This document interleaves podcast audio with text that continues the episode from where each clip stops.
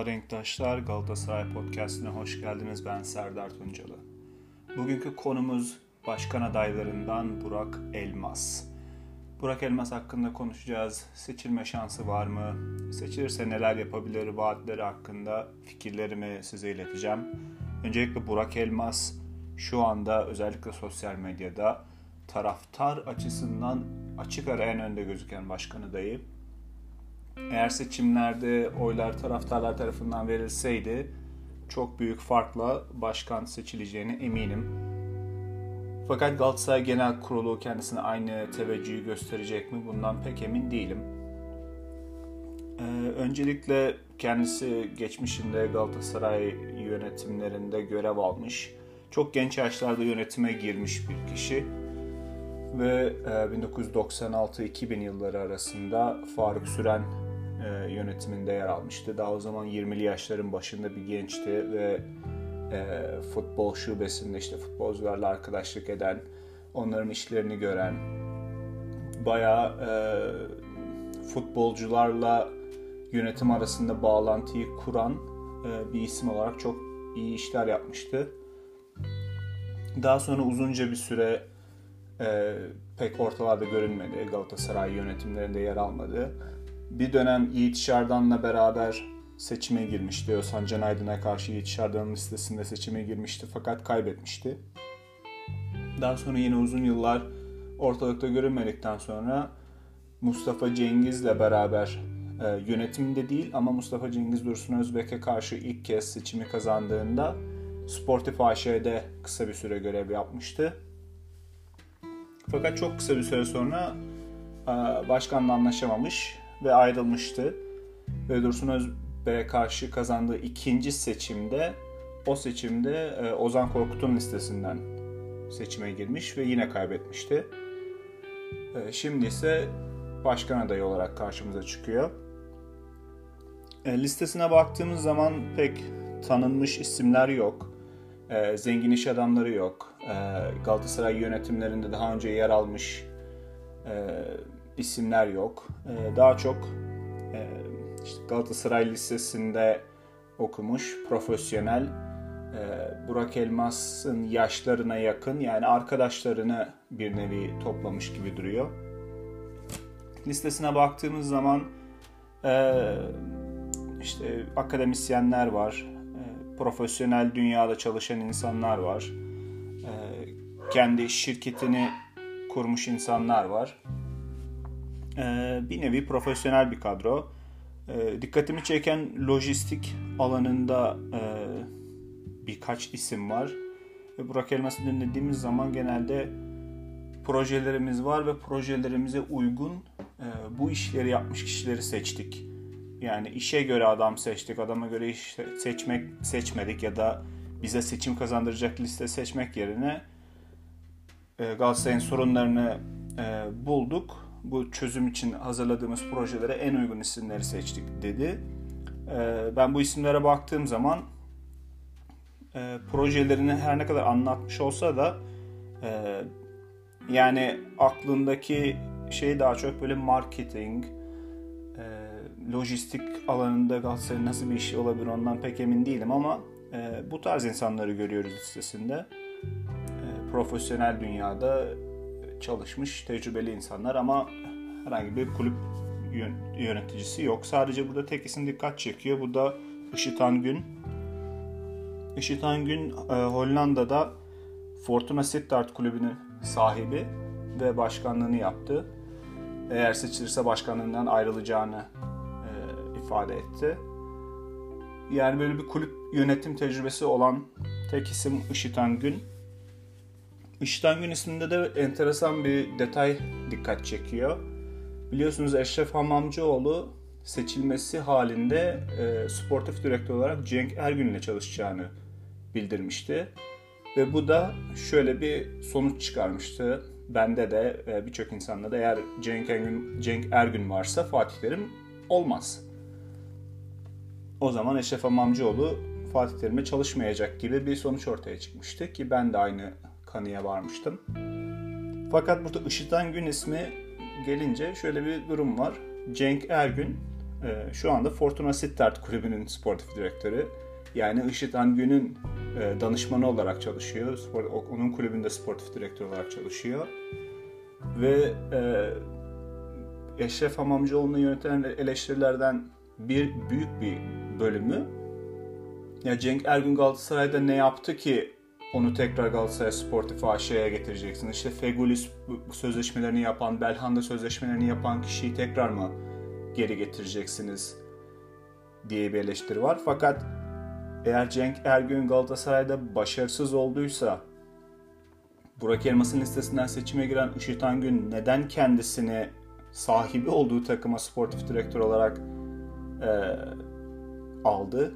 Demek ki başarılı buluyordu ki e, alıp gel benim kulübümün de sportif direktörlüğünü yap diye bir teklifte bulundu. E, bildiğim kadarıyla o görevinden ayrılmadı henüz. Eğer durum böyleyse acaba patron çalışan ilişkisinde nasıl bir sohbet gerçekleşiyor? Yani e, Cenk Ergün Işıtan Gün'e ya siz seçime giriyorsunuz da ben karşı listedeki adayın e, yani listesinde değil ama o seçilirse onunla çalışacağım gibi bir sohbet mi oldu acaba aralarında yoksa Cenk Ergün her halükarda Galatasaray'a geri dönmeyi düşünür mü? Yani eğer Burak Elmas da seçilirse Işıt Hangün aracılığıyla e, Cenk Ergün Galatasaray'a geri döner mi? Bu sportif AŞ'de görev almak ya da sportif direktör olmak şeklinde olmasa da bir danışman olarak e, geri döner mi? Ve böyle bir şey olursa Fatih Terim buna ne der? Çünkü Burak Elmas ısrarla Fatih Terim'le çalışacağını söylüyor. Acaba bu durumda nasıl bir sonuç ortaya çıkar merak ediyorum. Fatih Terim konusuna gelince Burak Elmas'ın benim en çok eleştirdiğim yanı bu. Ee, daha aday olur olmaz ısrarla Fatih Terim'le çalışacağını, başka hiçbir alternatiflerin olmadığını, hatta mevcut yönetime Fatih Terim'le sözleşme imzalaması gerektiğini, diğer adaylara da baskı yaparak onlara da Fatih Terim'le çalışmasını e, e, deklare etmesi gerektiği gibi böyle bir böyle bir Fatih Terim olgusu var kendisinde. Şimdi bu Fatih Terim'le çalışmak ya da çalışmamak başkanın tercihidir ve şahsen ben başkan olsam, şu dönemde bu şekilde başkan olsam ben de Fatih Terim'le özellikle en başta çalışırım. Çünkü bu arada yeni teknik direktör bulmak eğer böyle çok büyük bütün taraftarların aa bu adam Galatasaray'a nasıl geldi diyeceği tarz bir teknik direktör getirmiyorsanız Fatih Terim dışında hiçbir teknik direktörün Galatasaray'da kredisi olmaz. Biliyorsunuz Tudor ve Prandelli e, ya liderken ya da liderli 1-2 puan gerideyken Galatasaray'dan kovuldu. Çünkü e, kredileri yoktu. Yani Prandelli gibi bir isim bile liderken kovulabiliyor. Ama Fatih Terim 6. olsa bile kovulması düşünülemiyor. Bu yüzden Fatih Terim dışında teknik direktör getirirseniz bu dönemde ilk beraberlikte taraftar e, Fatih Terim diye e, bağırmaya başlar. Ancak başkan adayı olarak Fatih Terim'e bu kadar en baştan teslim olursanız, e şimdi diyelim ki seçildiniz. 19 Haziran'da ya da 20-21 Haziran'da Fatih Terim'i aradınız. Hocam gel sözleşmeni yapalım. Tamam geldim. Ee, bir de Fatih Terim böyle her ne kadar öyle bir algı olsa da böyle boş sözleşmeye karşılıksız imza atacak bir isim değil. Hiçbir zaman da bunu yapmadı. Yapmayacaktır da. Sizden bir takım istekleri olacaktır. Gerek kendisi açısından gerek takım açısından. E siz bu kadar Fatih Terim Fatih Terim diye seçildiniz. Fatih Terim geldi dedi ki Burak'cığım hoş geldin tebrik ederim. Ee, hadi başlıyoruz. Ben tweet'i atarım birazdan. Şimdi kulüp bütçesi e, transfer bütçesi 50 milyon euro istiyorum. Ben de yıllık 5 milyon euro istiyorum. 3 yıllık sözleşme. Hadi imzalayalım. E ne yapacaksınız? Yani eee böyle bir böyle bir şeye evet diyebilecek misiniz? Ya da demezseniz e biz sizi Fatih Terim'le çalışırsınız diye seçtik. Ne demek Fatih Terim'le anlaşamadık demeyecek mi genel kurul? O yüzden bu şekilde gelmeyi ben doğru bulmuyorum. Şimdi duyar gibiyim. Bazıları diyor ki ya Fatih Terim öyle şey yapar mı? Fatih Terim Galatasaray söz konusu Galatasaray ise gerisi teferruattır der.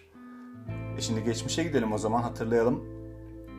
Fatih Terim Galatasaray'la UEFA Kupası'nı kazandıktan sonra Galatasaray'dan nasıl isteklerde bulunduğu da anlaşılamayıp İtalya'ya gitti. Bunu Faruk Süren'e sormak lazım. Burak Elmas çok iyi biliyordur muhtemelen bunu. Ee, daha sonra Özhan Can Aydın'la geri geldiği zaman nasıl bir transfer bütçesi talep etti ve o dönem kaç tane futbolcu transfer edip kaç para harcadı takıma. Bunu da düşünmek lazım, hatırlamak lazım. Daha sonra e, Adnan Polat başkanlığında ligde işler kötü giderken e, Ray teknik direktörken kendisiyle konuşulduğunda e, baş, şey hoca hocam Ray göndereceğiz gelir misin dendiğinde Galatasaray'dan nasıl isteklerde bulundu da gelmedi. E, bunu da düşünmek lazım. E, en son geldiğinde 1905 liraya sözleşme imzaladıktan sonra yeni sezonda kaç para istedi de o sözleşme imzalandı bunları da düşünmek lazım. O yüzden Fatih Terim öyle boş ben boş sözleşme imza atarım falan diyecek kişi değil. Olmaması da lazım. Yani bu statüde birinin diyebilir ki ya ben dünyanın her yerinden bana teklif var. Katar'dan yıllık 10 milyon euro teklif ediyorlar. Ee, ben iki senedir şampiyon olamıyorum. Bir daha şampiyon olamazsam benim kariyerim için e, e, yani ego egolu bir insan sonuçta. Yani ben bu riski alamam diyebilir. O yüzden ya şampiyon olacak kadroyu kurarsınız ya da ben yokum diyebilir. Çok da normaldir bunun demesi. Peki Burak Elmas bunu yapabilecek mi? Yani o yüzden bu şekilde aday olmayı ben yakıştıramıyorum bir Galatasaray başkan adayına. Şunu diyebilirsiniz. Ya biz başkan seçildiğimiz zaman tabii ki Fatih Terim Galatasaray'ın doğal teknik direktörüdür. İlk görüşeceğimiz isim de kendisidir. Ee, ancak şu anda e, tek sözleşmesi olmadığı için oturup anlaşmaya çalışacağız. Anlaşamazsak da alternatiflerimiz hazır diyebilirsiniz. Ama biz Fatih Terim için geliyoruz. Fatih Terim dışında bir alternatifimiz düşünülemez bile. Bütün başkan adayları da Fatih Terim'le çalışacağını deklare etmeli falan derseniz o zaman Fatih Terim'in esir, esiri olursunuz. Özellikle listes, listenize de Fatih Terim'in avukatını alıp herkese bir bakın Fatih Terim de bizi istiyor tarzı bir mesaj göndermeyi düşünürseniz sonuçlarına katlanırsınız. Ee, gelelim seçilme ihtimaline. Ee, seçilme ihtimali bence her ne kadar taraftar arasında önde gitse de bence düşük. Çünkü Galatasaray Genel Kurulu biraz farklı bir yapı. Şimdi o kadar projelerimiz var. Uzun zamandır hazırlanıyoruz. En hazır aday biziz falan diyor ama Galatasaray Genel Kurulu hiçbir zaman projeye, hazırlığa göre oy veren bir genel kurul olmadı. Bunu geçmiş seçilmiş veya seçilmemiş başkan adaylarına bakarsanız çok net bir şekilde görürsünüz. Yani ne projeler vardı ki mesela en sondan başlarsak son seçimde Ozan Korkut e, çok güçlü bir liste yani başkan olabilecek isimlerin listede yer aldığı, Burak Elmas'ın da içinde olduğu, Adnan Öztürk'ün içinde olduğu e, bir bir listeyle ve çok sağlam projelerle aday oldu. 600 küsur oy aldı. Aynı seçimde e, Ali Fatinoğlu proje üstüne proje açıkladı. E, yani projeleri de yani akıllı mantıklı projelerdi ama 200 küsur oy aldı. Daha önceki seçimlere gidersek şu anda başkan adayı olan Yiğit Şardan çok güçlü projelerle aday oldu ve Özhan Aydın'ın çok başarısız bir döneminde yani hiç oy almaması gereken kadar yani UEFA şampiyonu olmuş, Süper Kupayı almış takım e, berbat iki, iki sezon geçirmişti. Ve ona rağmen Galatasaray Genel Kurulu yine Özhan Aydın'ı seçti. E, Adnan Polat'a karşı Adnan Öztürk çok güçlü projelerle e, aday olmuştu. O da seçilemedi. O yüzden Galatasaray Genel Kurulu öyle projeye hazırlığa oy vermez. Kişiye oy verir, isime oy verir. Başkan adayına bakar, listeye bakar, ona göre oy verir. O yüzden ben sırf projeden dolayı Burak Elmas'ın seçileceğini düşünmüyorum. Listesine baktığımız zaman da öyle çok güçlü çevresi olan e, 100-200 oy, oy getirecek isimler de yok. Yani bu isimler genellikle genç profesyonel isimler. Öyle Galatasaray Genel Kurulu'nun aklını çelebilecek isimler değil. Üçüncü neden de e, Yiğit Şardan aday ve Yiğit Şardan'ın kesinlikle seçilmemesini isteyen bir grup var. Bu grup muhtemelen Yiğit Şardan'a karşı bir konsolide olma isteğinde olacak. Yani Metin Öztürk, Eşref Amamcıoğlu ya da Burak Elmas altında oylarımızı konsolide edelim ki oylarımız bölünmesin, Yiğit Şardan başkan olmasın diyeceklerdir. Ve bu nedenle bakacaklardır. Yani bu üç aday içinde seçilme şansı en yüksek olan hangisi? Ona oy vereceklerdir. Ee, ben bu ismin muhtemelen Eşref Hamamcıoğlu, Eşref Hamamlı, Hamamcıoğlu olacağını düşünüyorum. Nedenine gelince işte listesinde çok güçlü isimler var. Ee, arkasında Ünal Aysal'ın desteği var. Ee, daha yaşlı olan üyelerin e, teveccüh göstereceği bir isim olarak düşünüyorum. Divan Kurulu Başkanlığı yapmış. Yani birçok insanla e, alışverişi olan yani muhtemelen birçok insanın telefonu e, kayıtlı olan bir isimdir. Yani çok rahat bir şekilde 2000-3000 kişiye ulaşıp e, birebir konuşabilecek bir isim. Bu yüzden Eşref Hamamcıoğlu ben daha şanslı görüyorum. Peki olur da bu oylar Burak Elmas altında birleşir de Burak Elmas seçilirse ne olur? Ee, uzun zamandır hazırlandıkları için çok çabuk bir şekilde çalışmaya başlarlar gibi geliyor. Ee, dediğim gibi Fatih Terim'le yani her ne şartta olursa olsun anlaşmak zorundalar. Ne isterse vermek zorundalar. O yüzden muhtemelen Fatih Terim gelecektir, çalışmaya başlayacaktır.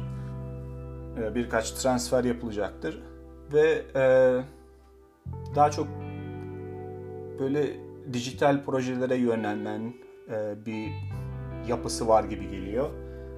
O yüzden e, biraz sessiz sakin taraftarın pek fazla dikkatini çekmeyecek çalışmalarla ilerleyecekler bence.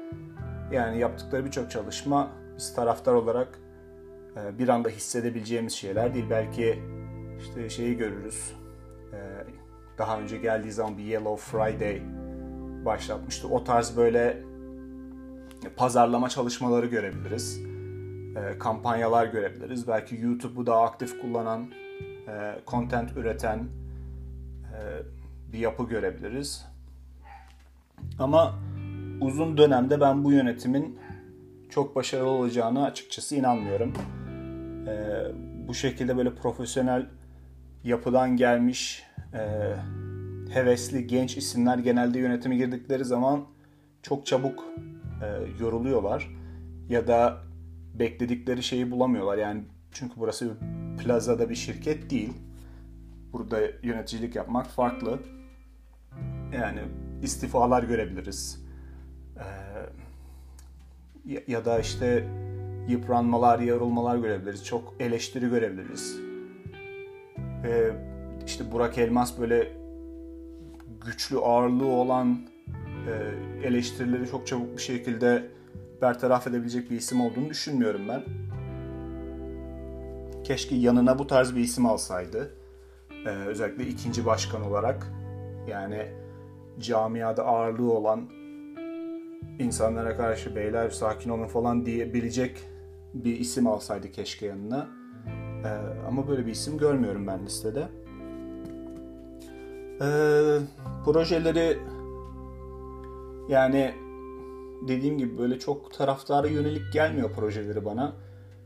Ee, ben Galatasaray başkan adayından duymak istediğim projeler bunlar değil. Yani futbol Galatasaray'ın bir numaralı gelir kaynağı. Yaptığınız bütün projelerin hayat boyu Galatasaray'a getireceği gelir bir Ozan Kabak'ın satılmasıyla gelebilir. Yani Ozan Kabak 12-15 milyon euroya sattığınız zaman e, YouTube'da istediğiniz kadar content üretin. E, işte taraftar kart yapın. Bu gelirleri elde edemezsiniz. O yüzden e, ben daha çok böyle futbol transfer nasıl bir transfer politikası olacak altyapıda nasıl bir yapılanma olacak bunları duymak istiyorum. Bunları kendisinden duymadım.